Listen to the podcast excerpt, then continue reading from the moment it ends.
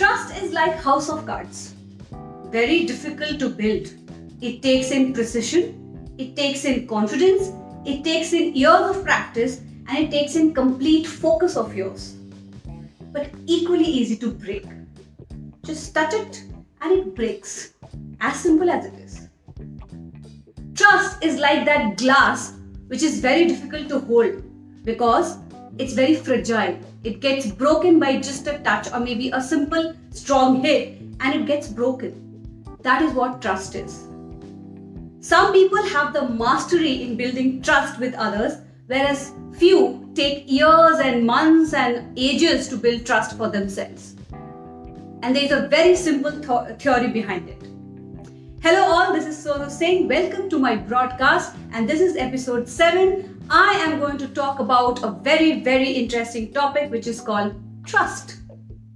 Now, trust is never built in a day. You nearly have to actually put in a lot of effort to build trust within some people. Whereas for few, it might be just a cakewalk. And why is it so?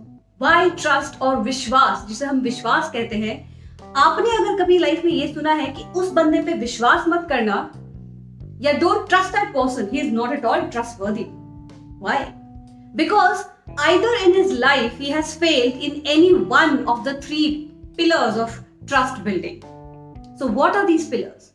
The first pillar deliver what you have promised. If you have ever broken this promise of not delivering your commitment, if you are not committed to you, what you say, if you are not doing what you say, if you are not walking the talk, people will not trust you. Second, your intentions.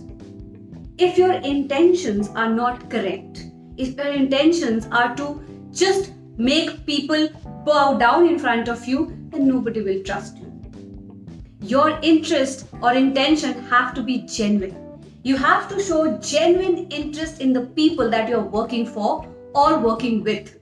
Once people see that you don't have any hidden interest, while talking to them or speaking to them or being with them, they would start trusting you. And third, always look the part. When you are talking about any kind of thing that you are a very influential person, you are an entrepreneur, you can do whatever it takes to do to help people, better look the part and do the part.